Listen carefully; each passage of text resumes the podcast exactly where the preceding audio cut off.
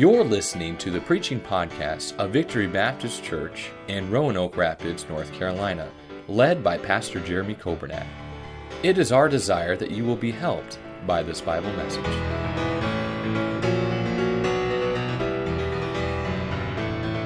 Revelation in your Bibles. We're going to finish up here in chapter 6. Before we get there, just as a review, Revelation chapter 1. You remember what Revelation chapter 1 is all about? It's about John on the Isle of Patmos, and he gets a vision of Jesus. But this vision of Jesus is not like anything John had ever seen before. And John, he walked with Jesus. He was uh, one of the disciples. And so, if anybody knew Jesus, it was John, the beloved, John, the, the apostle. But John saw Jesus in all of his glory. And he said, When I saw Jesus, I fell down uh, uh at his feet as though I were dead. He was overwhelmed with the, the glory and the beauty and the majesty of Christ. Then we get to chapter 2 and chapter 3, and we see the letters to those seven churches. And what a powerful reminder. Even uh, Sunday night, Pastor Zavatsky preached a great message from Revelation chapter 2 about the dangers of a good church, and that was a powerful message. We get to chapter 4, and we see the rapture. The church is taken up. John said, I, I, I heard a, uh, a voice as a trumpet saying, Come up hither. And then we see the scene in heaven where uh, the, the, the angels are worshiping day and night, and we, we cast our crowns before the Lord and we say, Thou art worthy, O Lord. Chapter 5, the Bible says that John was in heaven and he saw a vision, and there was a dilemma. The dilemma was that there was no one that was worthy to take the book and open the seals. Remember that? Revelation 5? But praise God, there was one worthy. Worthy is the Lamb. And Jesus Christ took that, that scroll, that book, and he had the power to open up those seals, and those seals were the seals of judgment. We saw last uh, two weeks ago in Revelation chapter 6. We saw the seals, the first four seals were the horses and the riders on those horses. And then we saw the fifth seal uh, verse number 9. And then we saw the sixth seal uh, in verse number 12. And let's pick up right there in verse 12 of Revelation chapter 6. And I beheld when he had opened the sixth seal, and lo, there was a great earthquake. And the sun became black as sackcloth of hair, and the moon became as blood. And the stars of heaven fell unto the earth, even as a fig tree casteth her untimely figs when she is shaken of a mighty wind. And the heaven departed as a scroll.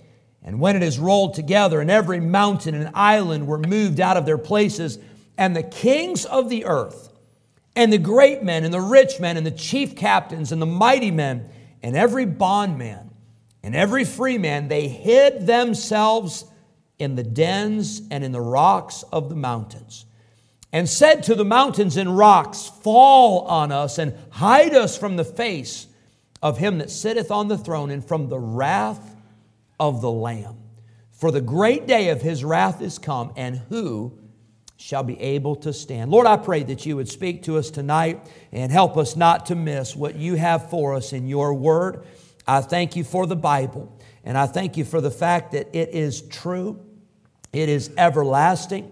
I thank you that it has been preserved for us from, uh, for every generation. I thank you that it is eternal and uh, that this book uh, is a book upon which we can build our lives and we can uh, establish our direction and our philosophy for life. Help us tonight uh, to have ears that are open and, and, and eyes that are open and hearts that are tender and receptive to the Word of God. We pray in Jesus' name.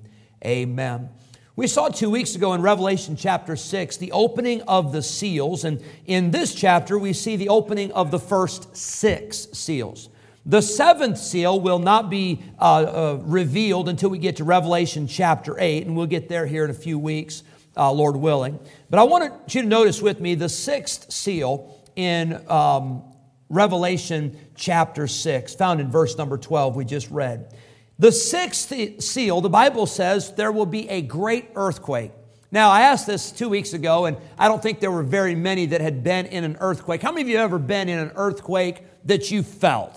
Anybody like that? There's a few. Okay. So we're talking about that's a scary thing.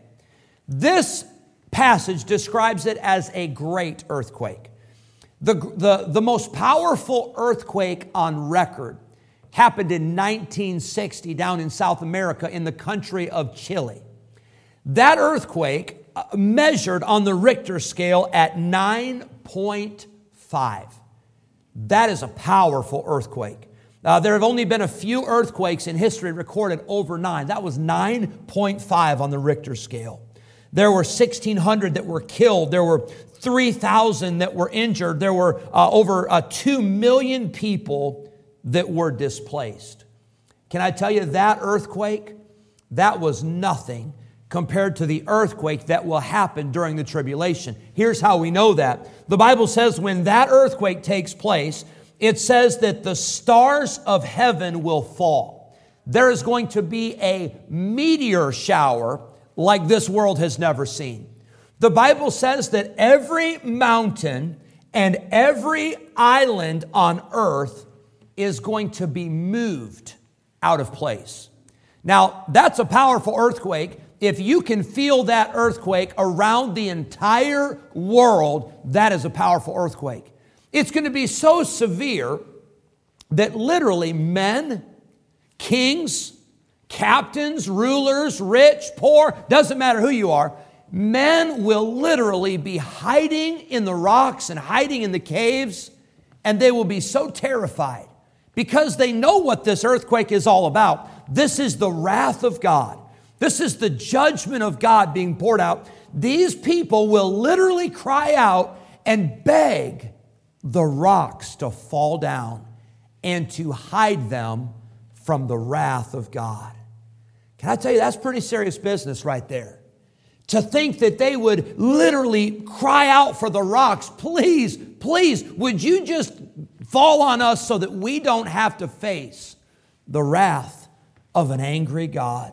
Verse 17, for the great day of his wrath is come, and who shall be able to stand? The answer to that question is nobody's going to be able to stand uh, uh, up to or to face a God who is filled with wrath. Nobody can do that except for one. And that one has already done it. That one is God's only begotten Son, Jesus that came to this earth and on Calvary, on the cross, he experienced the wrath of God for us so that we would not have to. How many of you are glad that Jesus took our place? Aren't you glad that Jesus faced the wrath of God? Jesus faced the judgment of God for us so that we would never have to face it. I think it's interesting in verse number uh, 15, it says that they hid themselves. Verse 16, these men, they, they, they said to the rocks, Hide us from the face of him that sitteth on the throne. The Bible tells us that we should not hide ourselves from the face of God. The Bible tells us as believers, you know what we're supposed to do? We're supposed to seek his face. And that's what we ought to do every day. Every day we ought to say, Lord, I need you. I need to know what you have for me. God, I need your help. God, I need your direction. First Chronicles 16, the Bible says we should seek God's face continually. You know what that means? You wake up tomorrow morning and you say, God, I need to hear from you today. And you wake up the next morning and say, God, I need to hear from you. And all throughout the day, God, I need to know what, what do you have for me? What do you want me to do? God, I need you today. Seek his face. Second Chronicles tells us the recipe for revival is that if God's people would humble ourselves and pray and what? Seek his face. And that if we would uh, seek his face and turn from our wicked ways, then God said he'll hear from heaven, he'll forgive our sin, and will heal our land. Psalm 24 this is the generation of them that seek him, them that seek thy face. Psalm 105 Seek the Lord in his strength, seek his face evermore. We see the Bible tells us we're not supposed to hide ourselves from the face of God, we ought to seek his face. But here's how it works Isaiah says it like this in Isaiah 55 6 Seek ye the Lord while he may be found, call ye upon him while he is near. You know why these people are having to hide themselves from the face of God? Because while they had opportunity, they did not seek God. And there will come a day, just as it was in the days of Noah, the door of the ark was open. Anybody could have, could have gotten on that ark, but once that door was closed, it was too late. And God's mercy is everlasting, and God's mercy is extended to every person, and God gives us chance after chance after chance. But there will come a day when it will be too late. It will, there will come a day when you will say no to God for the last time, and there won't be another opportunity.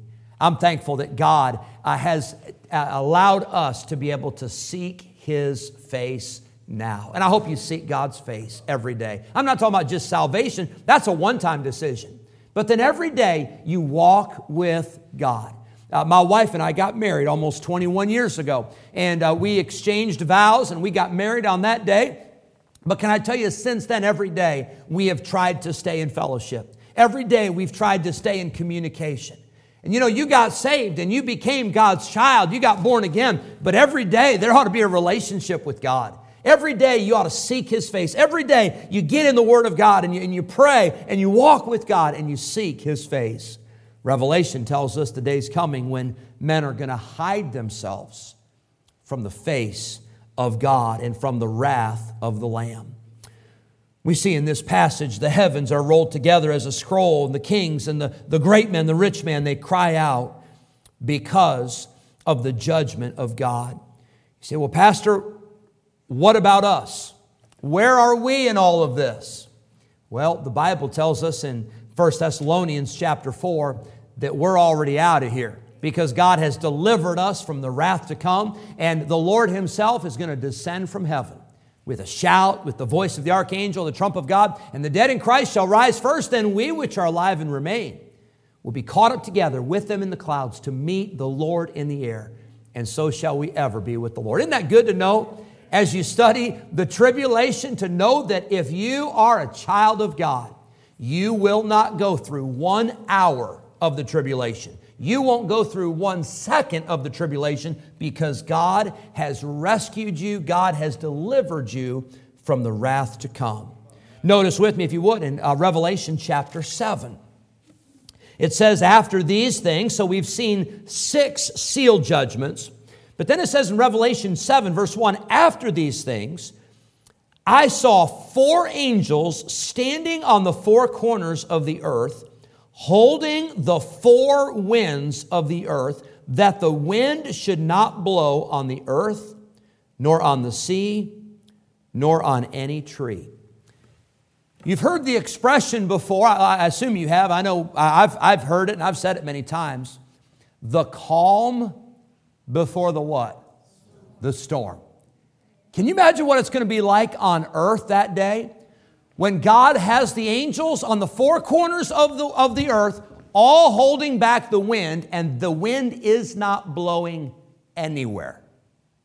It's as still as can be. But guess what? Those winds are about to be unleashed and, and the forces of nature and the power of God is going to be unleashed upon this world. This verse right here, Revelation 7, verse 1, is a great reminder to us that God is in control of the weather. Not only is God in control of the weather, um, we're not in control of it. We can't even predict it. Isn't that amazing? Now, again, if you have a, a, a, family member that's a meteorologist, please don't tell them that I said this about him. But that's got to be the easiest job in the whole world. Because it doesn't matter if you're right or not, you get to keep your job the next day.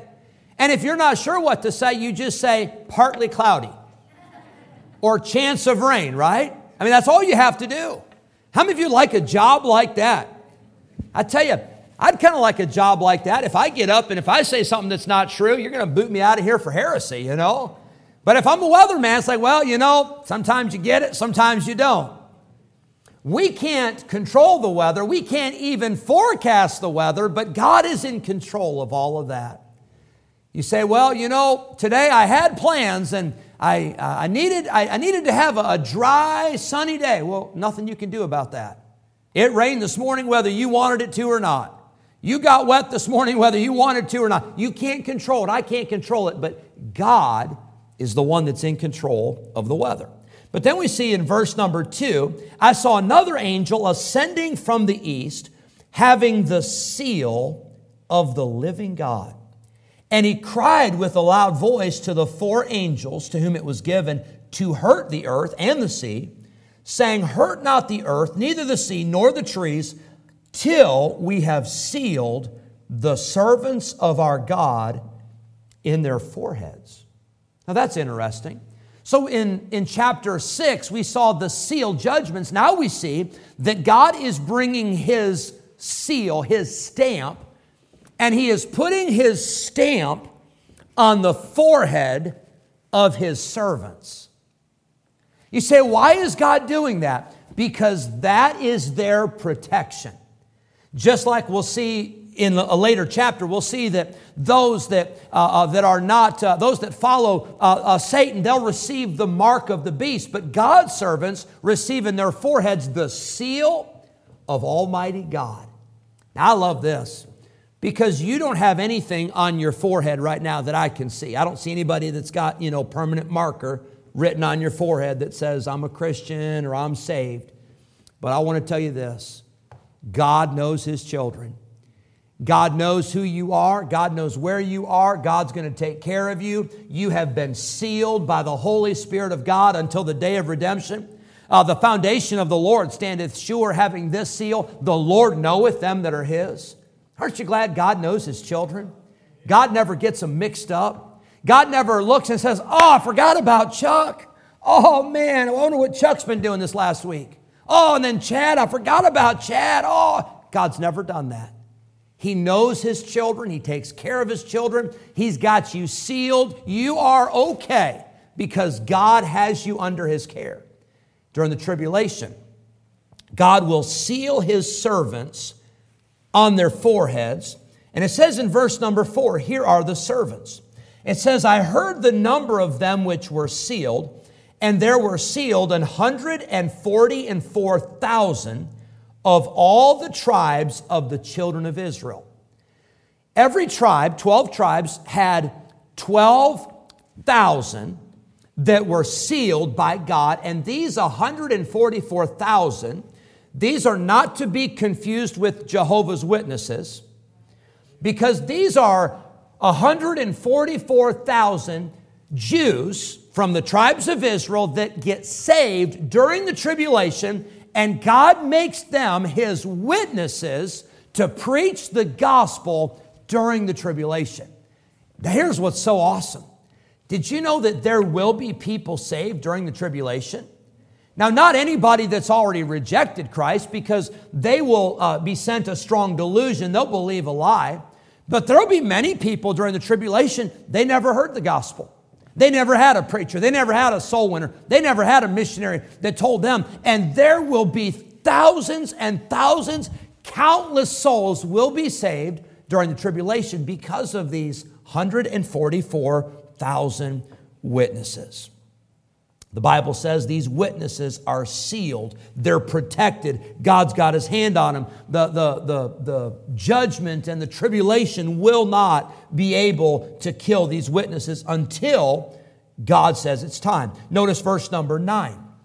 After this, I beheld, and lo, a great multitude, which no man could number, of all nations and kindreds and people and tongues stood before the throne and before the Lamb, clothed with white robes and palms in their hands.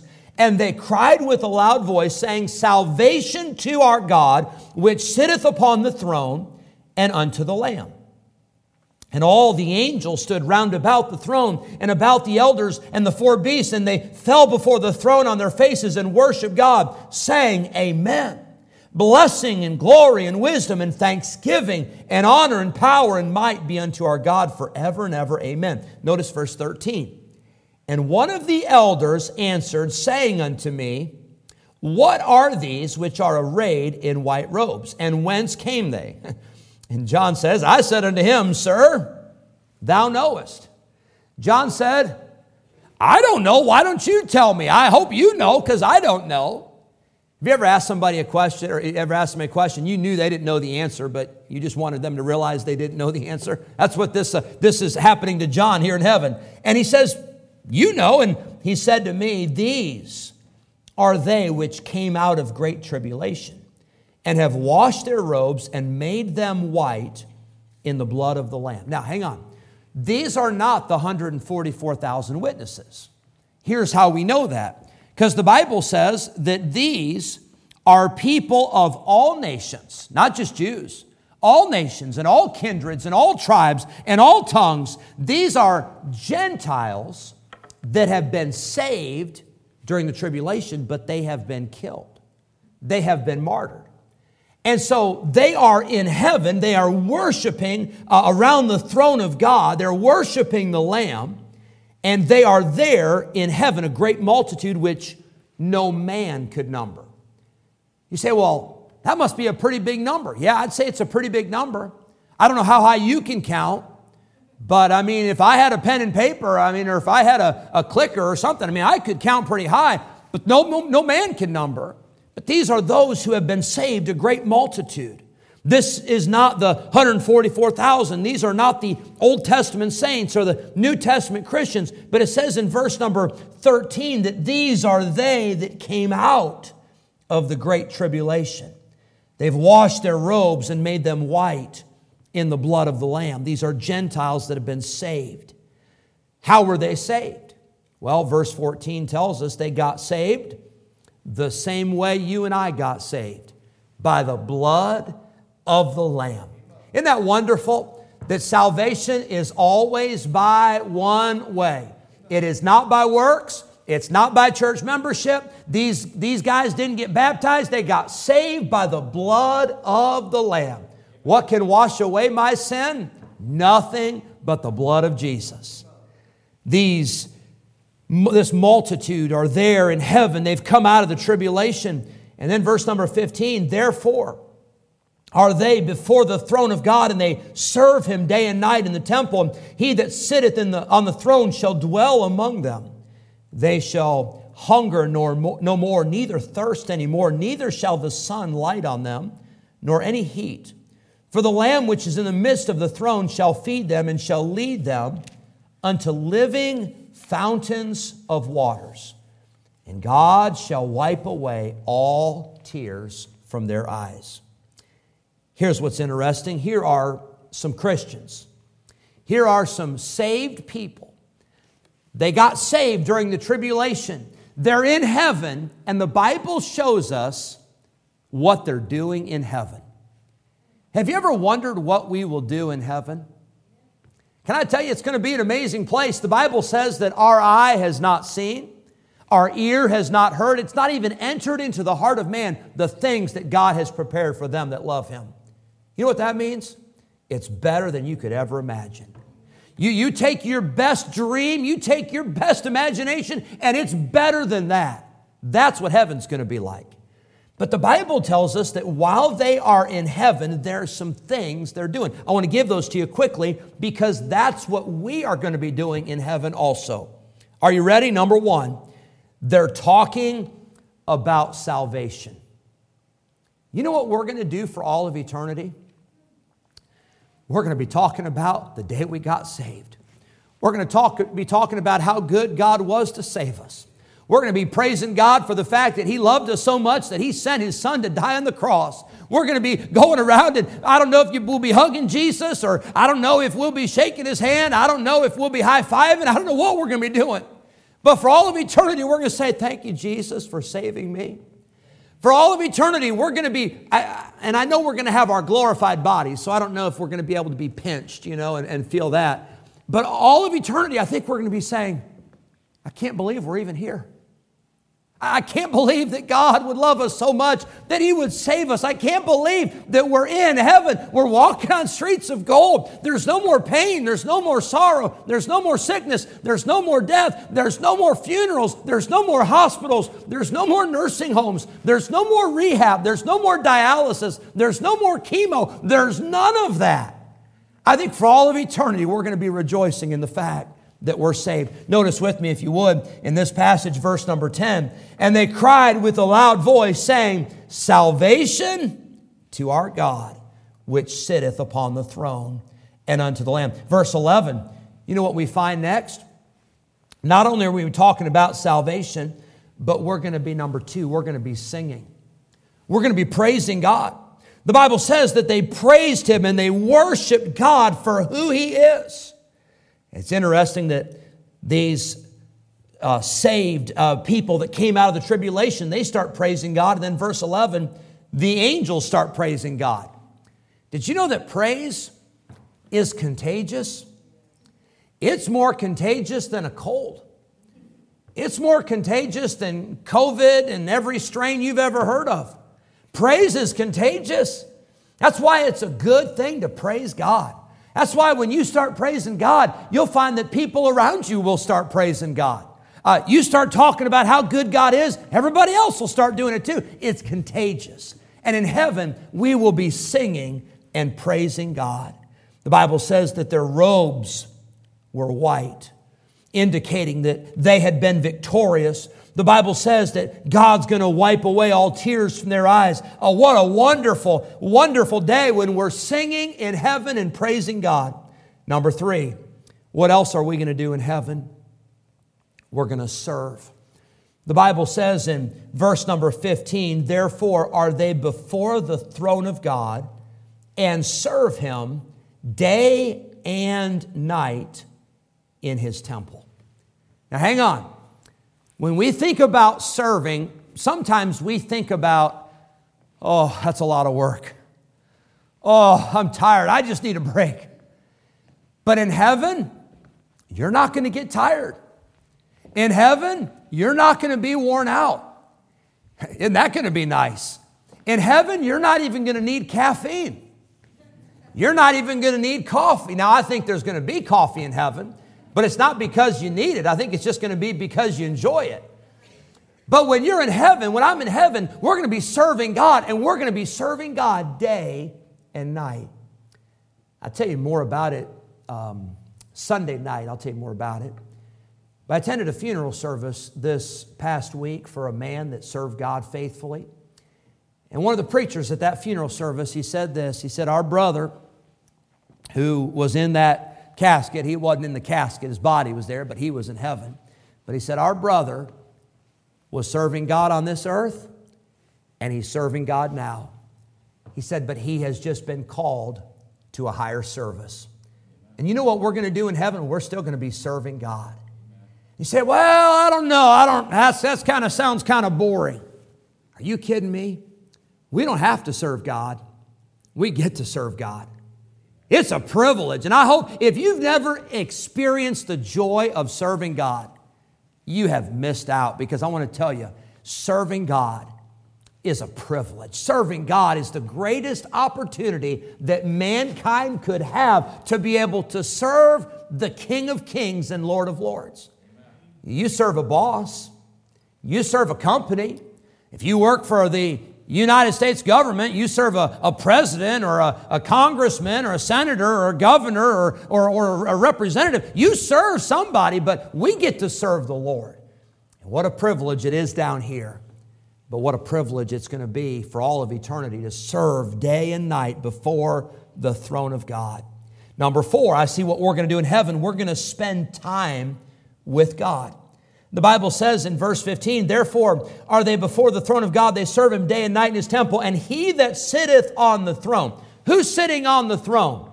God's on the throne. He that sitteth on the throne shall dwell among them. Did you know when we get to heaven, it's not going to be every once in a while we get to approach the throne of God and we get to get close to God?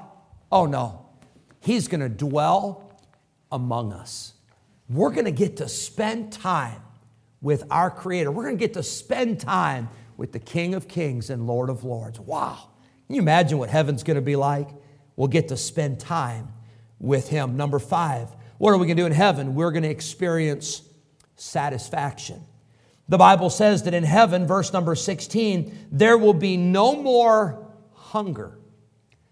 You say, oh, Pastor, does that mean we're not going to eat in heaven? No, that's not what it means. It just means you're not going to have to eat because you're hungry. There's going to be a, how many of you know there's going to be a marriage supper of the Lamb? You know why you're eating that marriage supper?